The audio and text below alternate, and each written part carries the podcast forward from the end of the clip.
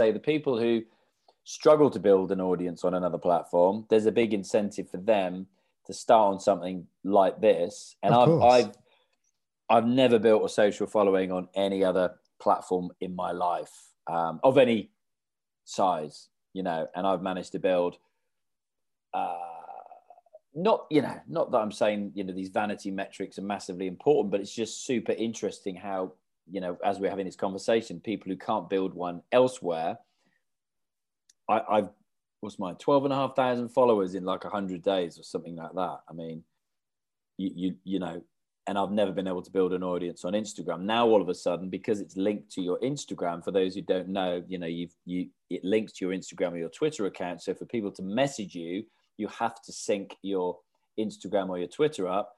I've tripled my Instagram audience in 100 days as well. Mm. So it's yeah, I feel like we're in the middle of a social media experiment, which is quite interesting.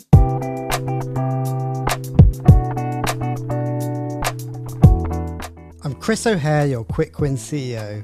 As a CEO, I run businesses, founded startups, consulted for others, and even won awards. But in this show, we'll be talking to entrepreneurs and experts to help you understand the key concepts for your business, along with 3 quick wins that you can take away and apply to your business today. And every week, we'll be finding out about the entrepreneur themselves and diving into a different but important topic. Have you heard of this new audio-only social media platform called Clubhouse? And it seems to be taking the world by storm. Well, in this episode, we find out what it is, how it can benefit you, and whether it's a child of the pandemic, which has seemed to make people feel fed up with Zoom video or fed up with not being able to connect with people socially. And this is the first time we've done this in our podcast, but we've invited back one of our previous guests, Alex Chisnall, the podcast expert who has helped people get top 10 podcasts, but also has his own number 1 podcast. Why, you ask? Well, because in the short time span that we last interviewed Alex about podcasts, he's gone from not knowing what Clubhouse is to over 12,500 followers in the space of 100 days.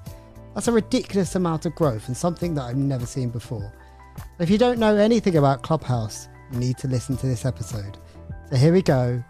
Again, Alex Chisnall. Thanks for coming back on the show, Alex. Firstly, tell me the last thing that you read or watched or did that left an impression on you. It could be a Netflix series, funny video, book that you read, or even a quote that you've heard. Or a fast food restaurant. But it's not going to be. I would say it's going to be a conversation I had the other day with the guys from Pure Sports CBD. And guy there, Will Googe, set up their running club. And it CBD brands, those people probably know what CBD and the benefits that you get from CBD. They've got a running club, and he's like an ultra distance runner, super fit guy. And we were chatting about this guy in Clubhouse called Jack Revelle, who ran 100K in a day. And we're saying how amazing that was. And I supported his room, doing all that. And anyway, this guy, Will, just went, well, I'm always up for a challenge. I'm running a marathon in every county in September. I was just like that. Huh? In every county? How many counties are there? I don't even know how many counties there are in the UK. And he was like, 48. I was like, there's 30 days in September. That means you're running like every other day, you're running 2 marathons. And I was just like, isn't it amazing what people think is achievable? Like, some people literally have no ceiling on what they believe. And you could probably, you know, without going into a monologue here, take that back to whomever, Steve Jobs or first man on the moon, you know, the scientist who built that technology to get somebody on the moon. But I just found that amazing that somebody could even think of doing something like that. For me, running my first marathon last year during lockdown, you know, was a big enough thing to do, but to do 1 every other day, 2 every other day, at least 1 a day, it just blew my mind. So that's my share. I thought the Ironman was hard enough, and I know people have done that. Yeah, but that's insane. I mean, I think once you get to a baseline, you know your baseline, and you know that you can achieve, you know, maybe a couple of marathons. I think it's quite easy to say, well, I could just do that every day. Well, what's the difference? Yeah. And I think that's something I've actually been thinking about a lot in life, is that you've got to get to that plateau and that point where you know you can achieve something, where you can start looking at maybe you can achieve something a bit further. And for me, I think it's quite important for my performance, is that I recognize that and that I can do it. And I'll always look back to the times that I can do these things. I don't know if you feel that way. I mean, you basically go swimming every morning, right? But there must have been at the beginning where you thought, can I do this every single day, right? And I bet it was quite hard. Yeah, well, do you know what? It's, one of the guys said to me, that I said, I'm coming up to a year of swimming in the sea on May the 31st, 2021. And one of the guys said, oh, you should have counted how many days you've actually been in the sea since May the 31st. And I was like, dude, I never thought I was going to last longer than a month, or I didn't even know how long I was going to do it for. So all of a sudden to be faced with is literally nearly a year is insane. And I, you know, March just gone now, I went in every single day. I literally just set my intention that I was going to try and get things back on track, because I smashed January, like personally, you know, health wise, fitness wise, I smashed it. I ran first half marathon of the year, got my PB from a 10K, and then Clubhouse came along, and February and March, you know, suddenly all of my non-negotiables in life started going out the window, you know? So I set my intention and I went every single day. And one of the other guys started with me and he never got there. And everyone just kept saying, wow, I can't believe you've done every day. And I was like, well, for me, it's once I set my intention that I'm going to do something, I don't question it. I just do it. And it was the same as when I ran the marathon, or when I'm getting up to, when I did 75 hard, which I've talked about before, you know, exercising twice a day, 45 minutes each time. And with the sea, it was almost like it's the same mindset as when I ran the marathon. It's like, I'm doing this because it's uncomfortable, because it doesn't actually get any easier. I think apparently your body gets used to the temperature over time, but it's still bloody cold every day when you go in, even after a year of it. And it's dropped down to like 4 degrees. It's back up to like 9 at the moment, but that still feels bloody cold, you know? And it's just putting yourself through something that's, you know, not particularly pleasurable, but you feel you've actually achieved something. And I go there for sunrise, you know, and it's amazing to appreciate that and see the sunrise every day. I've never done that in my life before, literally seeing the sunrise every day, you know, just take it for granted. Yeah. So I love that.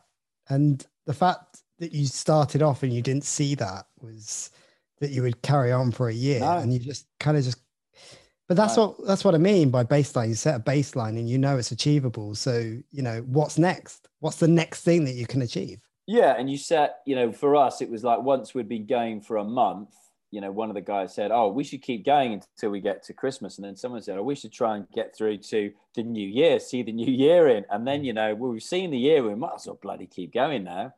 So it is that whole thing, whether in business or in life, I think, you know, breaking things down into manageable chunks. And manageable chunks for me was literally pretty obvious, but one day at a time for it, you know, and I've, you know, zero expectations, but you are pleasantly surprised every day. And it's been, you know, I've never seen the fact that this might sound really obvious again, but every day the weather is different.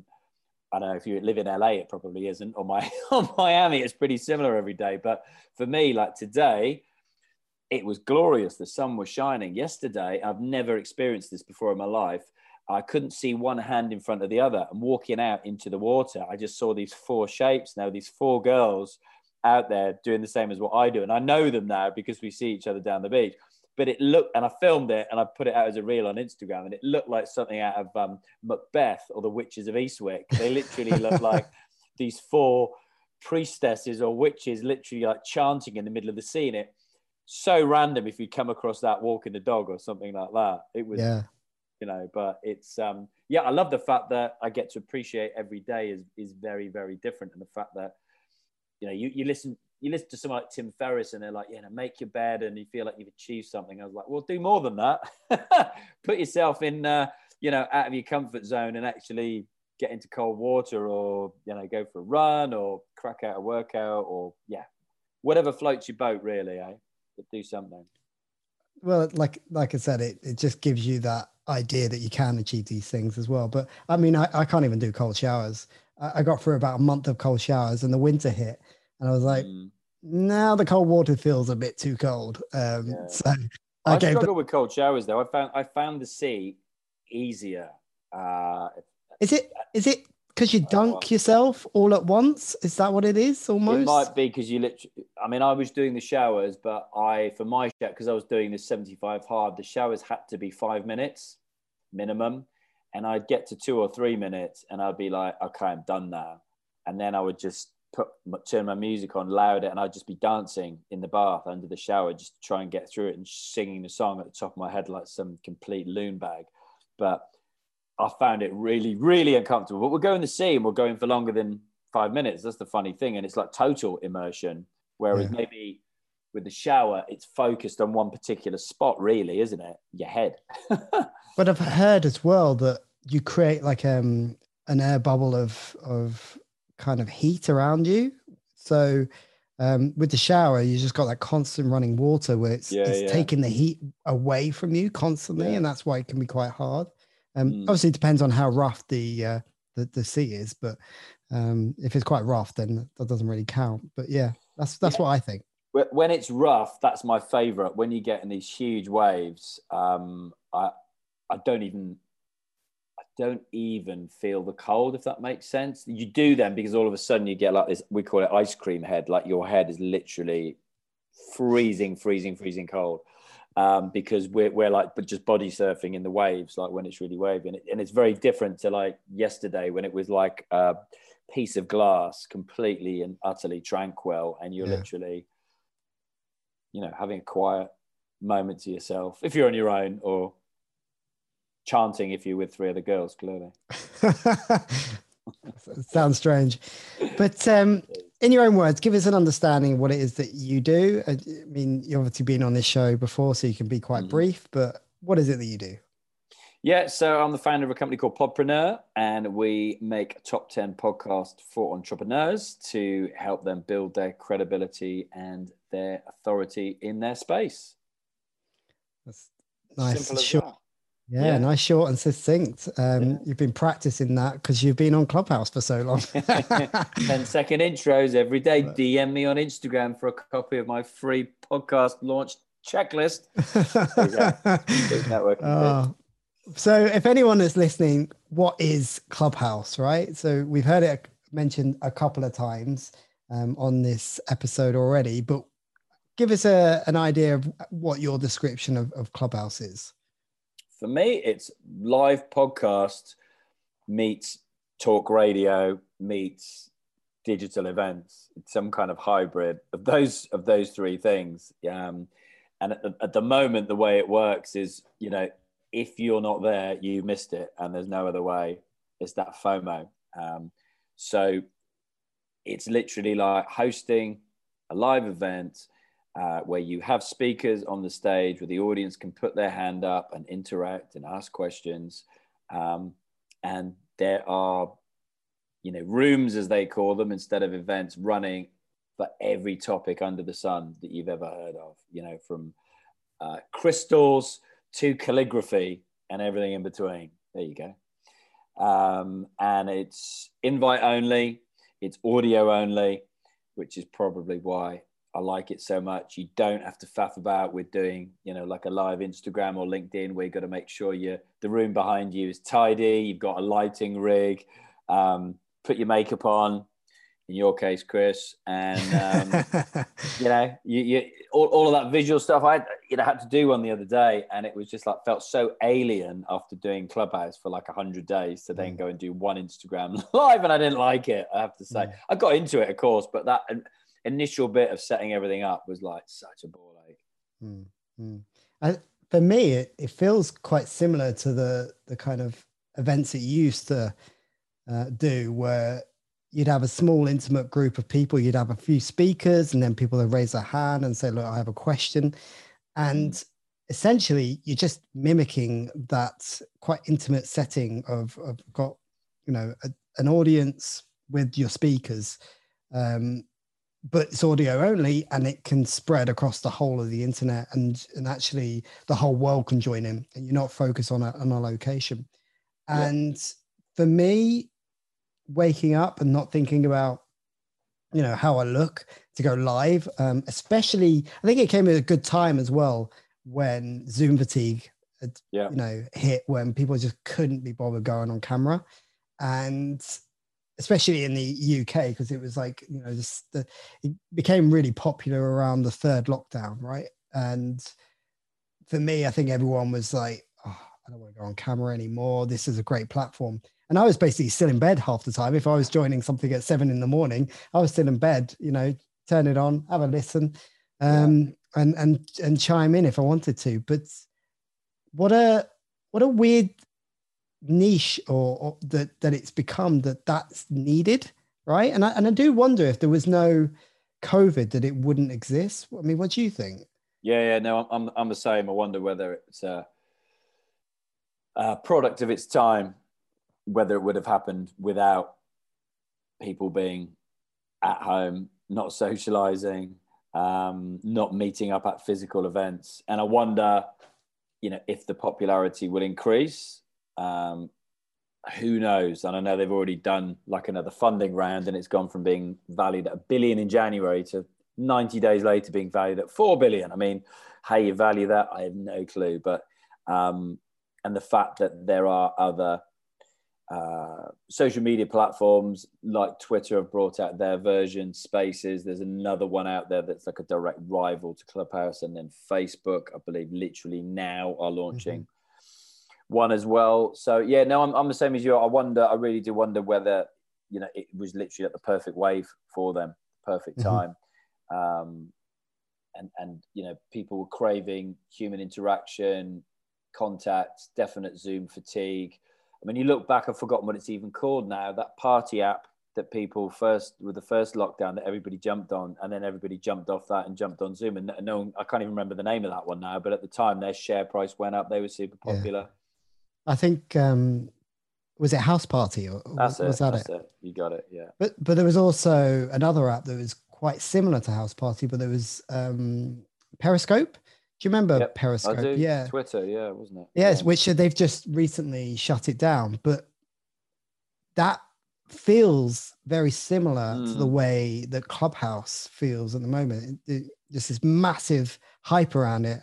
And then it's kind of maybe peter out later on as people's tastes and, you know, desire for these kind of platforms change over time. And I think if more people are going to go out now socially, is Clubhouse still going to be around? There is that. And then you also think, well, podcasts have been around for many years. And again, the popularity went up during lockdown. People, I think the appetite for podcasts are always there because people can, you know, deep dive into a particular topic. They can multitask while they're doing it.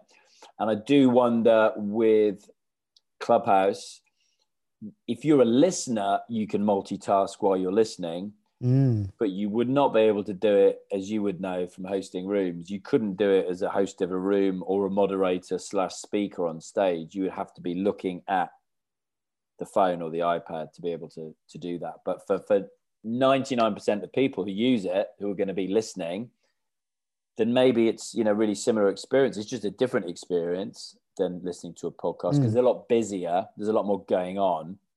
And there's those things like you could raise your hand. And look, for me, for a number of years, chatting to the likes of Rob Moore from the Disruptive Entrepreneur or Stephen Bartlett from Social Chain, who I've both had on my podcast, we were all talking about, you know, how do you get the audience of a podcast to interact with the host more? And then boom, this arrived and no one saw it coming. We did wonder. I think Stephen was one of the first person I heard talking about it, but saying, you know, is the next social media platform podcasts that interact with their audience? And then, hey, maybe he's got shares in it. I don't know. You could be right there. But I think another thing about Clubhouse is that it's quite raw, unedited, authentic. Yeah. And so you can't fake being that celebrity or that person, whereas a lot of social media these days, you basically have a whole team running it, right?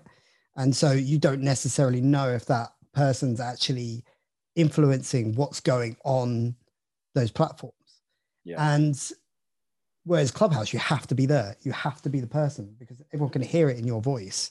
It's not pre-recorded because they're answering questions. And they may have the same thing as they're worried about how they look. Mm. But they're not worried about how they sound. And therefore, they just chime in. I mean, I was watching Snoop Dogg. No, watching. Me too, yeah. Listening. There you go. Yeah.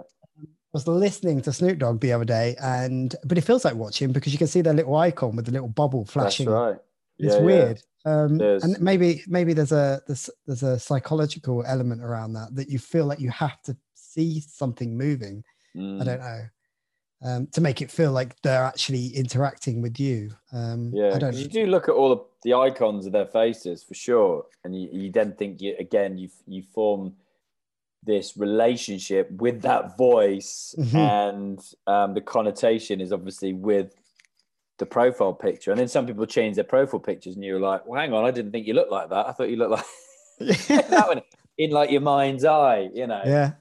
And then the funny thing was, it was like a handful of us. Jeremy started it. There was a bunch of us actually met on a Zoom, and that was hilarious to actually see everybody, what they look like. Mm. People are like, "You look like just like your profile picture, Alex." And I'm like, "Sherlock, it's me." I haven't put a picture of me 30 years ago on there, like some people probably have done, you know.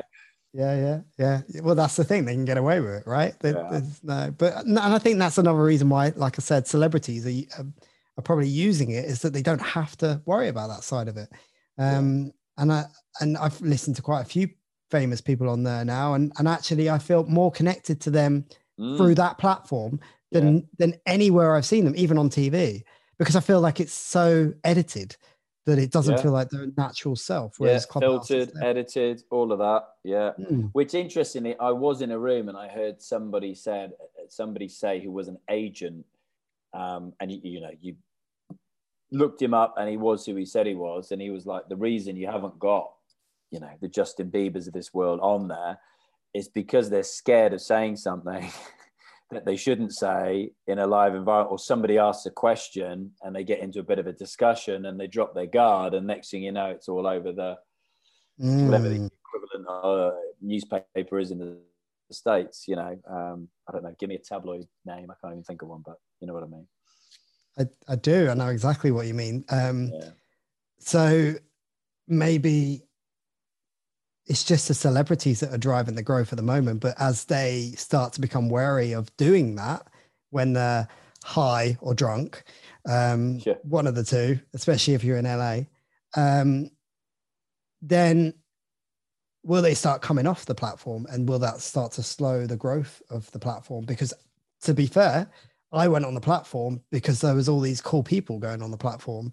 And I was like, hang on, well, if they're doing it, then there must be something. Yeah. Yeah, that's it. I mean, they've kept to this invite-only model.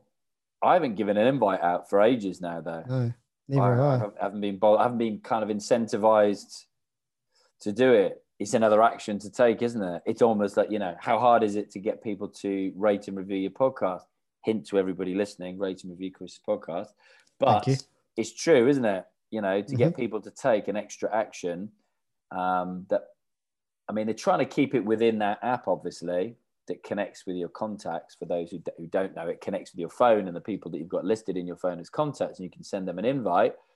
But it's another action to take, isn't it? What's incentivizing you to do it? Yeah, it's an interesting one. And if they opened it to everyone, if it wasn't invite only, would there be a massive influx? Would there literally just be no interest? They're only going to know by trying it, eh? Yeah, well, that's it, right? So I know they keep talking about Android's going to be released soon, and because obviously it's only for iPhones.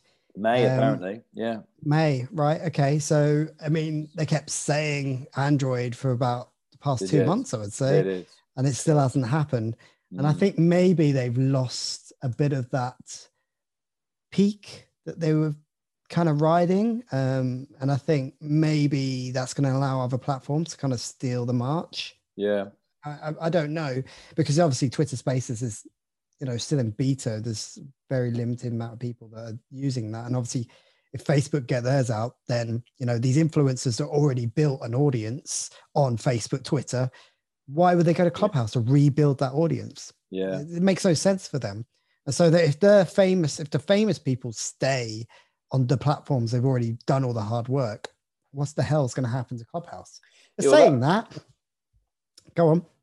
Yeah, no, I mean, that was one of the interesting things that when I first found out about it and read about it, it was like, you know, you could literally drop into a room and hear, I think the examples they gave was, you know, Oprah Winfrey having a conversation, or you could hear Jared Leto, you know, Hollywood actor, having a conversation. It was like that opportunity to actually have an interaction with somebody that you look up to, admire, find interesting.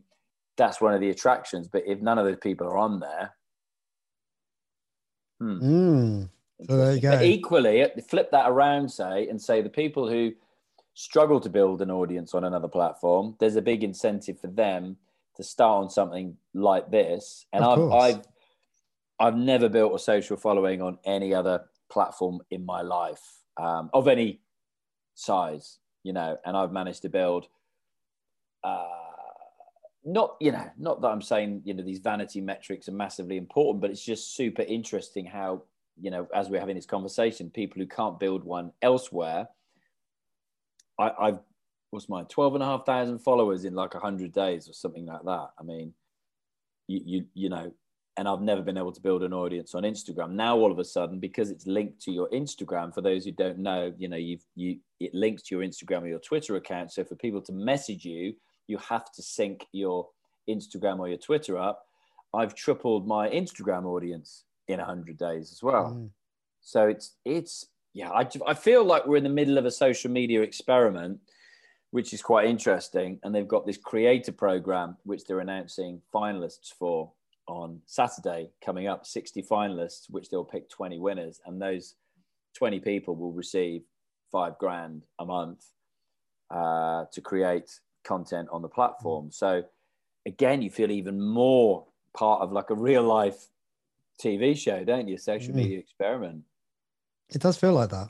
And I'd be interested to see how much your audience has grown, your followers on the likes of Instagram and Twitter. Like, is it like a 30% increase considering the likes of your audience on Clubhouse? Say you've got 12,500 followers on Clubhouse.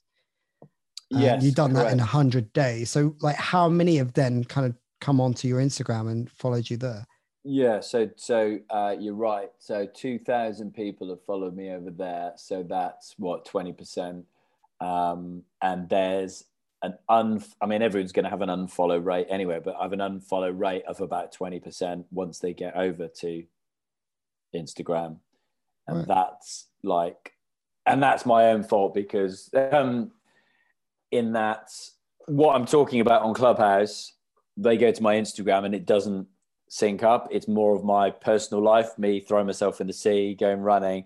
So now, you know, one of the new team members that I've onboarded is somebody who just looks after my Instagram, because it's a great opportunity to actually nurture that audience that's followed me from Clubhouse, learning about podcasting and business and content creation, to then go, oh, Alex is still talking about that stuff over here, and you can learn more over here as well, and in different ways.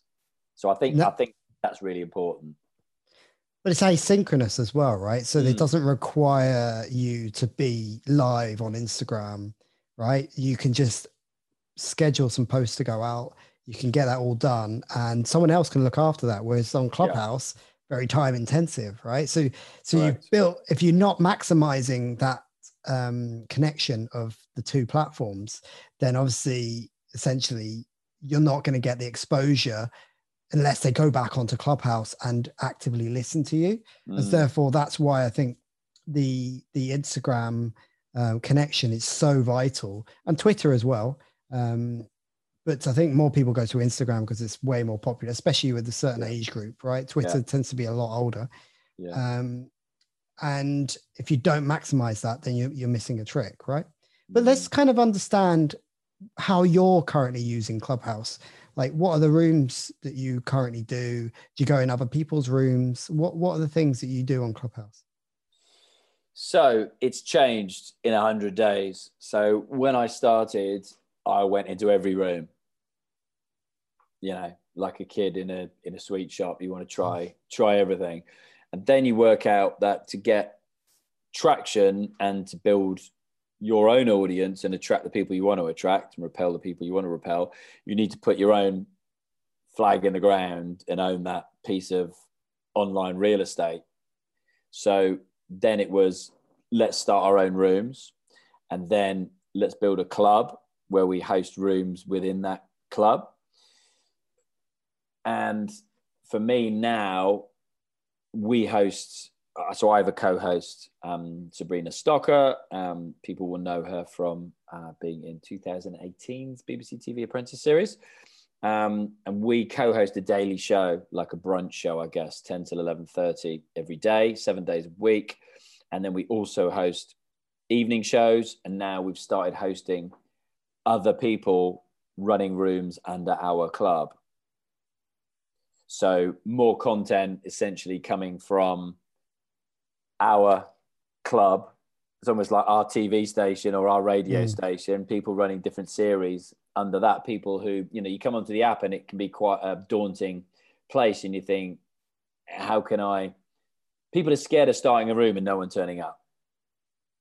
Whether you're a brand coming to the platform, a celebrity or Joe Blogs, and we're all the same. So if people start a room under our club, because we've got thousands of members on there, they get notified whenever we go live. So an audience will always turn up. So that is the attraction for somebody wanting to be running rooms under our club. And some people don't want to run clubs. They just want to talk about stuff they're passionate with, and they don't want all of the other bits and pieces that come with running a club. So that's what I do. I've got super strategic just because, of you said, as we've said a couple of times, it's a massive time suck. And it's also an energy suck. It really is. You know, it takes a lot of energy.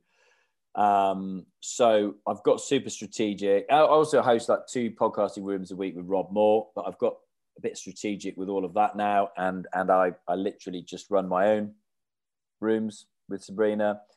We try and give each other 2 days off. She's in Dubai, so her weekends are Friday, Saturday, mine are Saturday, Sunday in the UK. And I do feel a responsibility to be an active host when people run rooms under our club, which again is more time.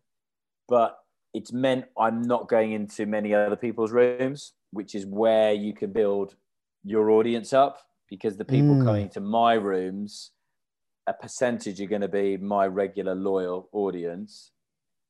And yes, they're going to be some new people, but the follower growth has massively slowed up. And that's the thing anyway on the platform. You speak to other people, it's the same across the board.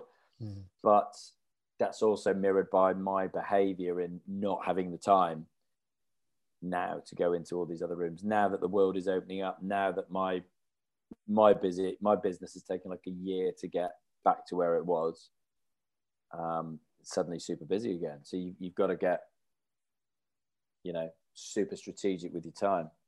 I love how you said that about your energy, because that was the big thing for me. And it was the feeling that if I was in a room, I had to partake in that room and I couldn't just sit back and enjoy it. And therefore, even if I wasn't speaking, I still had the same kind of energy levels being expended if I was saying nothing, as if I was talking. And it's kind of one of the reasons why I backed out of doing as many Clubhouse rooms, I mean, especially doing your own room. And so I know exactly. So when I started doing my own room, I knew exactly how you feel, right? And it's quite daunting day in, day out that you've got to do this thing, right? And you've got to use this energy, and you know that you've got something of like a deadline or something that's coming up at the end of the day, and you feel like you're sat in this room, give it all your energy to this thing, that you know that you've got to do something really hard at the end of it, after you've done the room. So I'm really glad you said that. And I think a lot of people will probably resonate with that who are already Clubhouse users. But I love that you talked about how the following has slowed up. It's almost like you've created your own network and your own bubble of people, and you're not to kind of break through that bubble, you've got to go in other people's rooms who have created their own networks. Correct. And correct. Yeah. That's social media in general, right?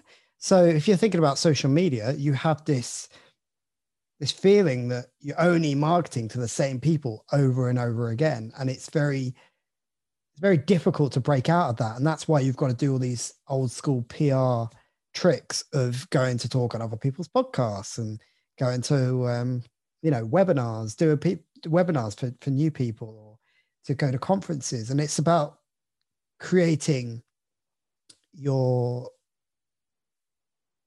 breaking through these bubbles of your networks to kind of bring new people into those networks, fresh blood. And I think that's something else is really important, is that you've got to bring that fresh blood into things. Otherwise it can get quite stale quite quickly. Mm. And maybe Clubhouse feels a bit like that sometimes. Yeah. Especially when they've got the same people on the stage, right? And because they're going to say the same thing over and over again, right? Yeah, and that's something that we're aware of and has been voiced, is that you don't want to see the same faces on the same stages all the time. So we're always up for, and we always articulate it, put your hand up if you've got something to share, DM me on Instagram. We can look at your profile. If you think the subject we're talking about today, you've got something to, you've got some knowledge or expertise that you believe you can share with the audience. Or if you've just got a question and you want to come up, whereas there are other rooms you can't do that. There really are. But I think as well, I've got bored with the going in those other rooms. That's another reason that I don't go in those rooms, Yep. And you can see what people's intentions are. So, of course. Yeah, we'll see. It'll be interesting. I mean, I do think if Android comes on in May, then in theory it should get really busy, even if you're losing people, because the weather in the UK is really good and you're losing people from the app because, life's gotten in the way. But you just think if Android coming on board, surely that's going to more than make up for the shortfall. Because at the moment, there's only 14 million people on the app. In January, there was 1 million, So... really interesting. Yeah. We've spoken a lot about the semantics of Clubhouse, but maybe you need to go into a bit more detail about the benefits of the rapid growth of one, your business, right? This has plugged a hole that probably COVID created. Two, how it's blown up your social media, but in a way that I don't think people can really understand. You cannot get that kind of growth any other way on social media without something like Clubhouse.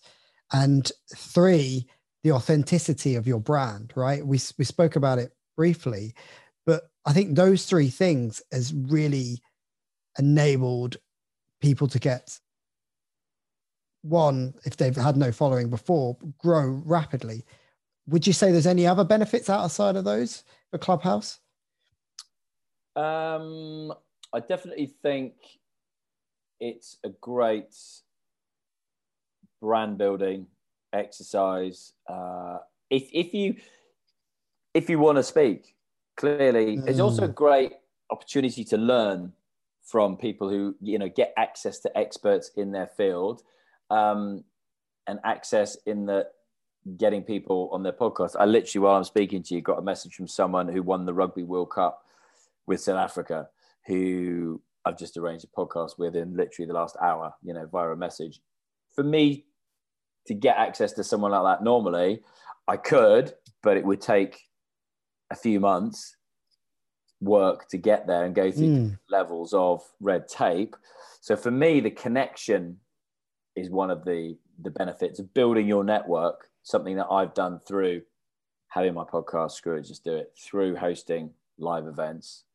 So definitely the connection and how quickly you can make that connection. And then that community, building a community that wasn't there before, that for me, whatever social media platform I used before, it didn't feel natural, didn't feel that word authentic. And it was all a lot of effort for me, like writing a post on Instagram, picking a picture, picking a title, picking the keywords. That's an absolute ball ache for me. Doing video is an absolute ball ache for me. Doing a Facebook Live or a LinkedIn Live, I just don't like it. Whereas For me, the benefit of this was that I just spoke like I'd speak at a live event or like I speak on my podcast, and people would resonate with what I was saying, and people would drop me messages, and people would want to work with me. And that's enabled me to then hire more people and build a team and, you know, impact more people by creating podcasts for them. So yeah, for me, it's definitely been, you know, that connection and the collaborations that have come off the back of it, reconnecting with people that I used to be friends with in the real world, and we've bumped into each other on the app. That's been quite mad. Some people like Pete Cohen and Maria Hatzis Stefanis, people like that. Yeah, it's been very, very interesting. Very interesting indeed. Like you said, like an experiment. Yeah. But I wonder it's because the celebrities and, you know, normal people, normal folk have a level playing field. And that's created essentially the ability for you to connect with the likes of, you know, this new podcast guest that you've got. And if at the moment you're currently on this peak, right? So you could probably define yourself as a micro influencer, but as the audience grows, so it goes from 40 million to 140 million, you're on this top of this peak. Those people that would have seen the benefits of potentially making the connection with those celebrities, will they not be able to get those connections? Because, you know, essentially you're still very early days at the moment. And therefore there's going to be a lot more people trying to talk to these people. Mm. And I've met some people on there that I would have interviewed on my podcast. And I thought it was great. I've probably never connected with these people before, but if I hadn't, maybe if I joined Clubhouse a year later, when everything's taken, you know, all the influencers are on stage and then everyone else, I probably wouldn't have the opportunity to get on stage and talk to that person. Absolutely. Absolutely. So, I mean, I've ended up going into rooms and, you know, everybody does this. They've become aware of you. They can see how many followers you've got, and you get brought up on stage. And I've ended up getting brought up on stage in rooms with like bloody Vanilla Ice and MC Hammer, which is hilarious, hilarious. Where else in the world would you interact? Where I get the opportunity to interact with people like that? I think it's hilarious. Yeah. I didn't even want to be on stage with them, but people just look at you, send you an invite to come up on stage, and you're like, oh, here I am. It's bonkers. Yeah. It, like you say, you know, whether that changes down the tack or, you know, look, celebrities are being created every day. So if it becomes a must be seen, must be heard playground, then in theory, there's always going to be a stream of people wanting to come on there and build an audience. And look, for all of these people, you call them influencers, celebrities or whatever, they're always looking for another touch point to interact with their followers and give them something that they can't get somewhere else. You know, it's why somebody launches a book, why somebody then launches a podcast, while somebody then goes on a reality TV series. You know, it's creating new content for that audience. So you'd think Clubhouse gives that. So very much took over your life, right, Clubhouse, in terms of the way you did marketing. Got another wife out of it, yeah. Well, there you go. And Sabrina would love to hear that, I'm sure. Calling me an online hubby, yeah. Hilarious.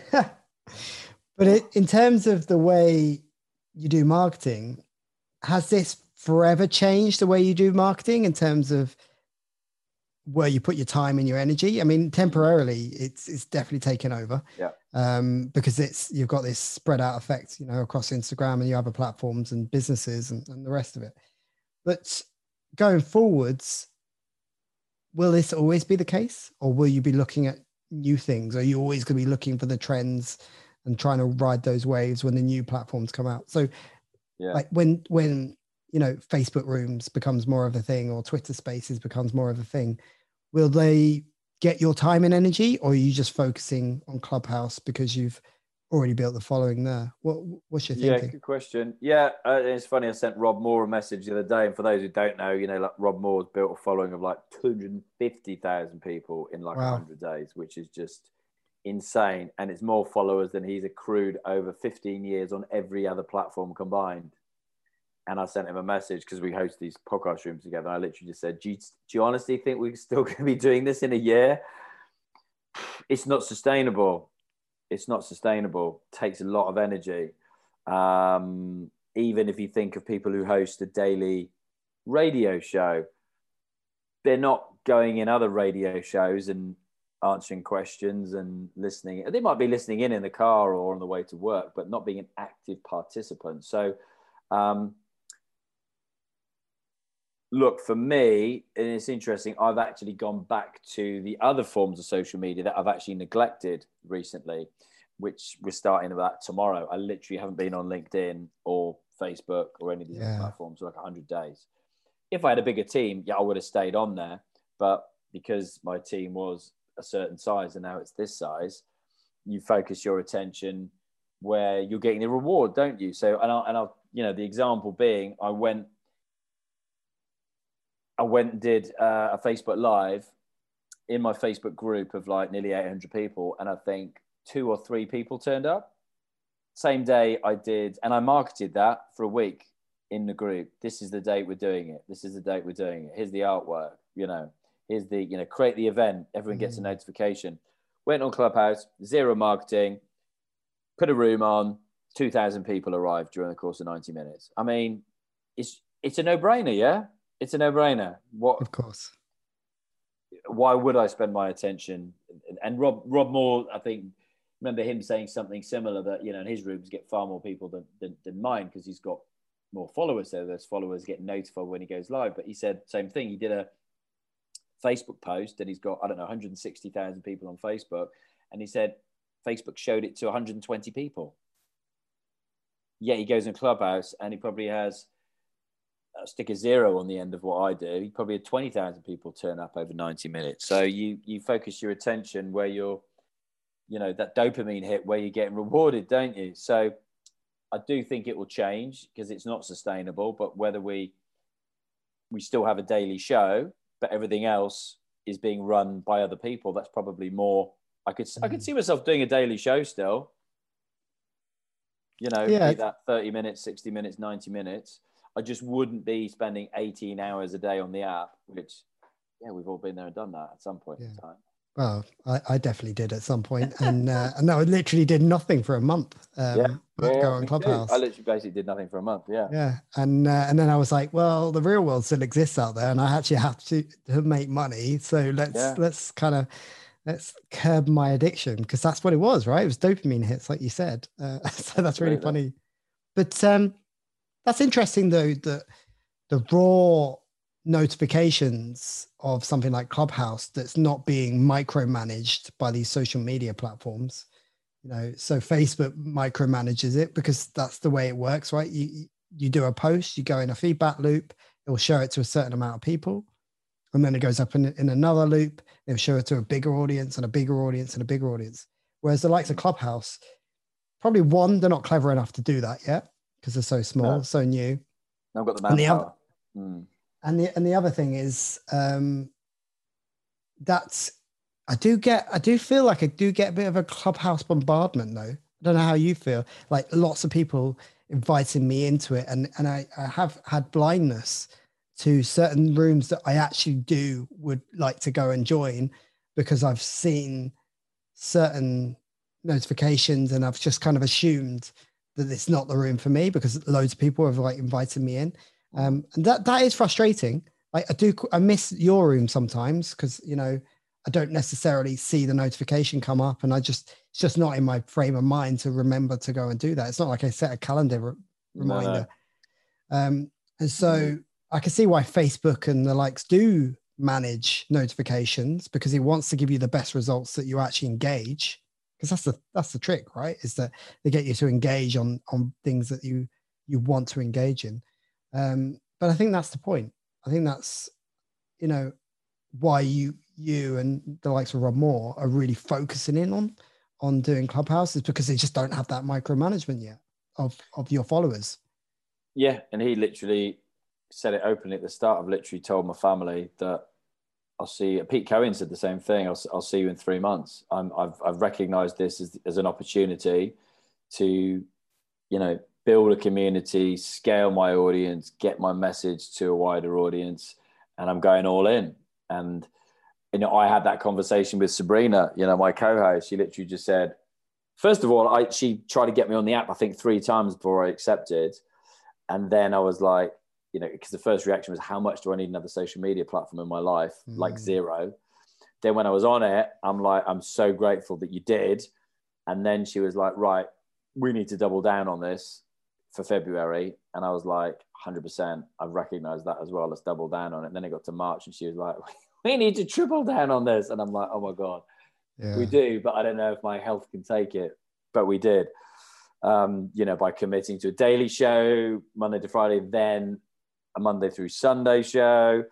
So yeah, look, it is super interesting. I hope it continues. I hope the people that are, you know, the first to market, those early adopters, feel invested enough that they stick with it, and enough curious new people want to come on and then find it sticky enough to hang around as well. So it's, you know, it's been transformative to my business. I'm in the audio business. It's an audio only app, you know, one of those moments. So, and yeah, clearly, you know, for one way, shape or form, you know, I've had my podcast for nearly 4 years now. It'll be 4 years old next month. So I feel quite comfortable in an audio environment, and that must come across on Clubhouse as well. So for me, yeah, fully invested. And we'll continue to double down on it, and we'll see where that takes us until we have to, you know, make adjustments on the journey as we go. You know, had conversations yesterday about strategy, and you see what other people are doing and what's working, what's not working. So we'll just, yeah, keep adjusting it. But for the moment, it's been great. I couldn't recommend it more highly enough to any people, but at the same time, with that disclaimer, don't let it take over your life. I'd agree. Yeah. So, all right.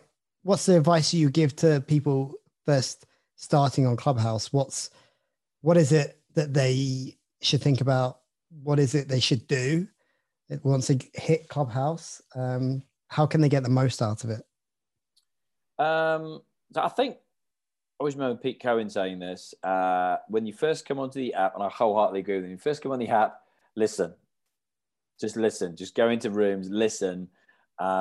Find, you know, what resonates with you, who resonates with you, follow those people, and you will then see rooms, as they call them, you know, events every day from those people. And there's a notification bell. If you switch that to always, when that person hosts anything on the platform, you'll be notified of it. Whereas if you follow for follow's sake, you'll only see crap rooms. Like if you follow people because they're good looking or you find them funny or I don't know, whatever, then if they're running rooms on, I don't know, Genoese grasshoppers, then you're only going to see rooms about Genoese grasshoppers. No idea where that came from. I think it's something to do with your background being green, I reckon subconsciously I was thinking maybe green animals, insects. But I would listen. I would follow those people that I resonate with and I want to hear more of. I would identify where there's a gap in what you would like to learn about, where you feel your interests and your expertise meet.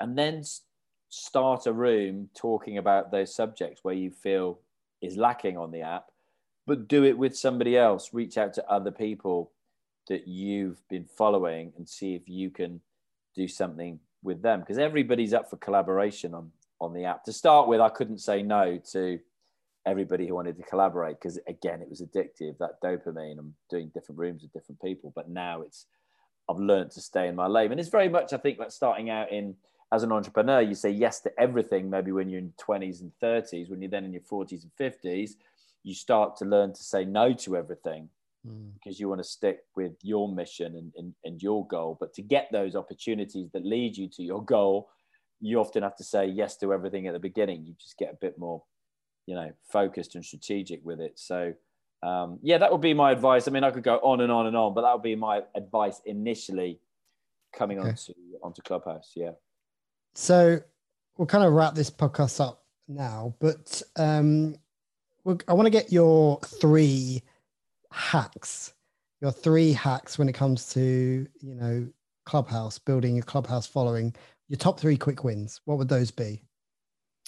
Building your Clubhouse following, three quick wins. So I would say,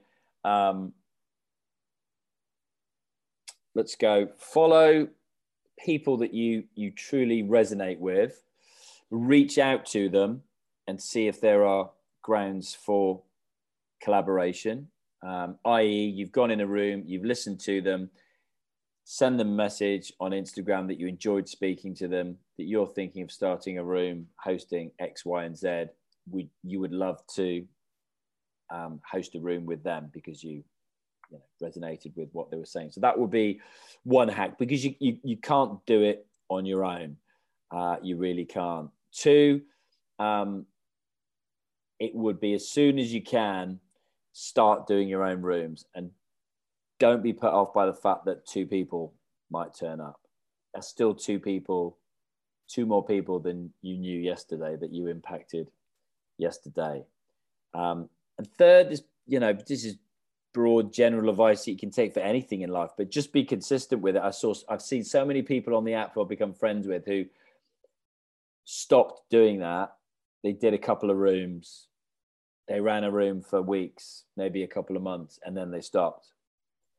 For me, it's like anything, whether you're saving money, whether you are, you know, building a business, small actions compounded over time lead to success. And even though it is really tough doing something daily, I've definitely seen the benefit of doing that on a regular basis, literally just being consistent with it. So yeah, those would be my three quick wins. Yeah. And if anyone wanted to go away and learn more about this, do you know where they can? What resources are available for them to get? Actually put together a course on Clubhouse, which I haven't actually mentioned to anybody yet on any platform, with a guy called Scott Stockdale over on Udemy, Udemy. So if you know the Udemy platform, so me, Alex Chisnall, Scott Stockdale, put together a course on how to get the maximum benefit from Clubhouse. So that will probably be the most obvious starting point, I would say, other than listening to this podcast again. And if people wanted to connect with you on either Clubhouse or about your podcasts, what is the best way of doing so? How can they connect with you? Yeah, easiest way for me is, it's funny you direct everybody to Instagram now because of Clubhouse, but I would say if you're on Clubhouse or you're coming into Clubhouse, do follow me at Podpreneur is my handle. On Instagram, I'm at Alex Chisnall with an _ at the end. You'll be able to find me. And yeah, my podcast is called Screw It, Just Do It, in the entrepreneurship space. Would love for you to listen and let me know what you think of it in the reviews below. Great. Awesome. Thanks, Alex. You're very welcome.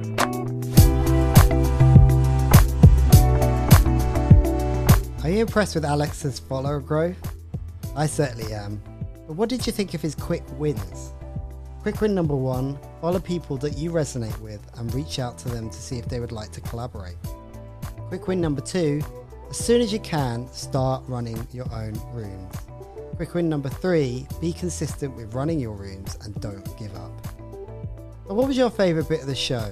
You can tell me on Clubhouse, LinkedIn, Facebook, Twitter, Instagram, TikTok or YouTube, where you can find me with @HareDigital.